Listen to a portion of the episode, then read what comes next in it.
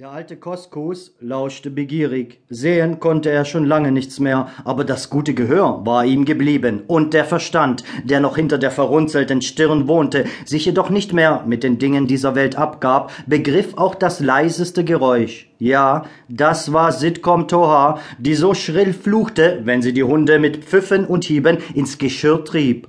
Sitcom Toha war die Tochter seiner Tochter, doch sie war zu beschäftigt, um einen Gedanken an ihren gebrechlichen Großvater zu verschwenden, der da verloren und hilflos allein im Schnee saß. Das Lager musste abgebrochen werden. Der lange Weg wartete und der kurze Tag wollte nicht verweilen. Das Leben rief sie und dessen Pflichten, nicht der Tod. Und er war dem Tode wurde nun sehr nahe.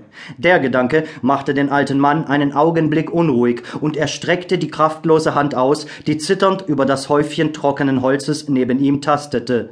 Beruhigt davon, dass er wirklich da lag, zog er seine Hand in den Schutz der schäbigen Pelze zurück und lauschte wieder.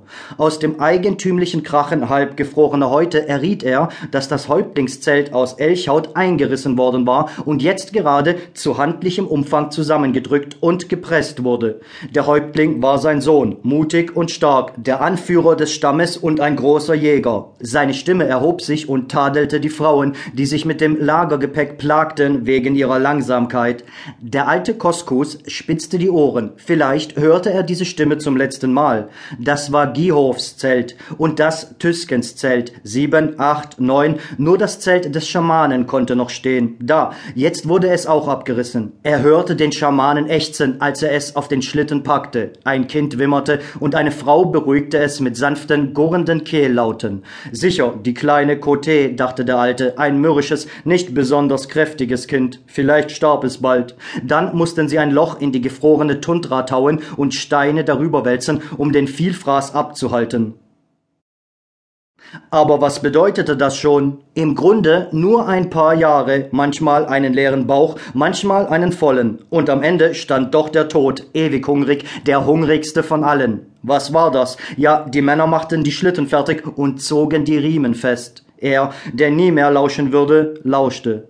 Die Peitschenschnüre knurrten und schnappten nach den Hunden. Oh, sie winselten wie sie die Arbeit und die Reise hassten. Jetzt war es soweit. Schlitten auf Schlitten glitt langsam in die Stille hinaus. Sie waren nicht mehr da. Sie waren aus seinem Leben verschwunden. Er war allein in der letzten bitteren Stunde. Nein, der Schnee knirschte unter einem Mokassin. Ein Mann stand neben ihm. Eine Hand ruhte freundlich auf seinem Kopf. Sein Sohn war wirklich gut. Er dachte an andere alte Männer, deren Söhne nicht geblieben waren, als der Stamm aufbrach. Sein Sohn hatte gewartet. Er schweifte wieder in die Vergangenheit, bis die Stimme des jungen Mannes ihn zurückrief. Ist alles gut so? fragte er. Der Alte antwortete, ja. Neben dir liegt Holz, fuhr der Jüngere fort. Das Feuer brennt hell, der Morgen ist grau und es ist nicht mehr so kalt. Es wird auch gleich schneien, es fängt schon an. Ja, es schneit schon. Der Stamm hat Eile, die Last ist schwer und ihre Bäuche sind flach, weil sie nichts zu essen haben. Der Weg ist lang und sie fahren schnell. Ich gehe jetzt. Ist es gut?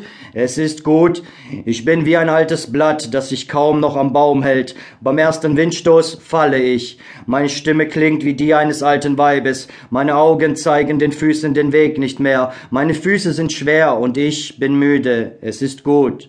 Er senkte ergeben den Kopf, bis das letzte Knirschen des Schnees verklungen war, und er wusste, sein Sohn war außer Rufweite. Dann tastete seine Hand hastig nach dem Holz. Es stand als letztes zwischen ihm und der Ewigkeit, die sich auftat. Das Maß seines Lebens war schließlich eine Handvoll Reisig. Nach und nach würde es ins Feuer wandern und ebenso würde der Tod sich anschleichen, Schritt für Schritt. Wenn das letzte Holz verglüht war, würde die Kälte ihre Kraft sammeln. Zuerst mussten seine Füße sich ergeben, dann seine Hände. Langsam würde die Erstarrung von den Gliedern auf den Körper übergreifen. Der Kopf würde ihm auf die Knie fallen und er würde einschlafen. Es war einfach, alle Menschen mussten sterben. Er klagte nicht, so war das Leben und es war gerecht. Nahe der Erde war er geboren worden, nahe der Erde hatte er gelebt, und ihr Gesetz war ihm vertraut. Es war der Weg allen Fleisches. Die Natur war dem Fleische nicht freundlich gesinnt. Sie kümmerte sich nicht um den Körper, der sich Individuum nannte. Ihre Sorge galt der Art, der Rasse.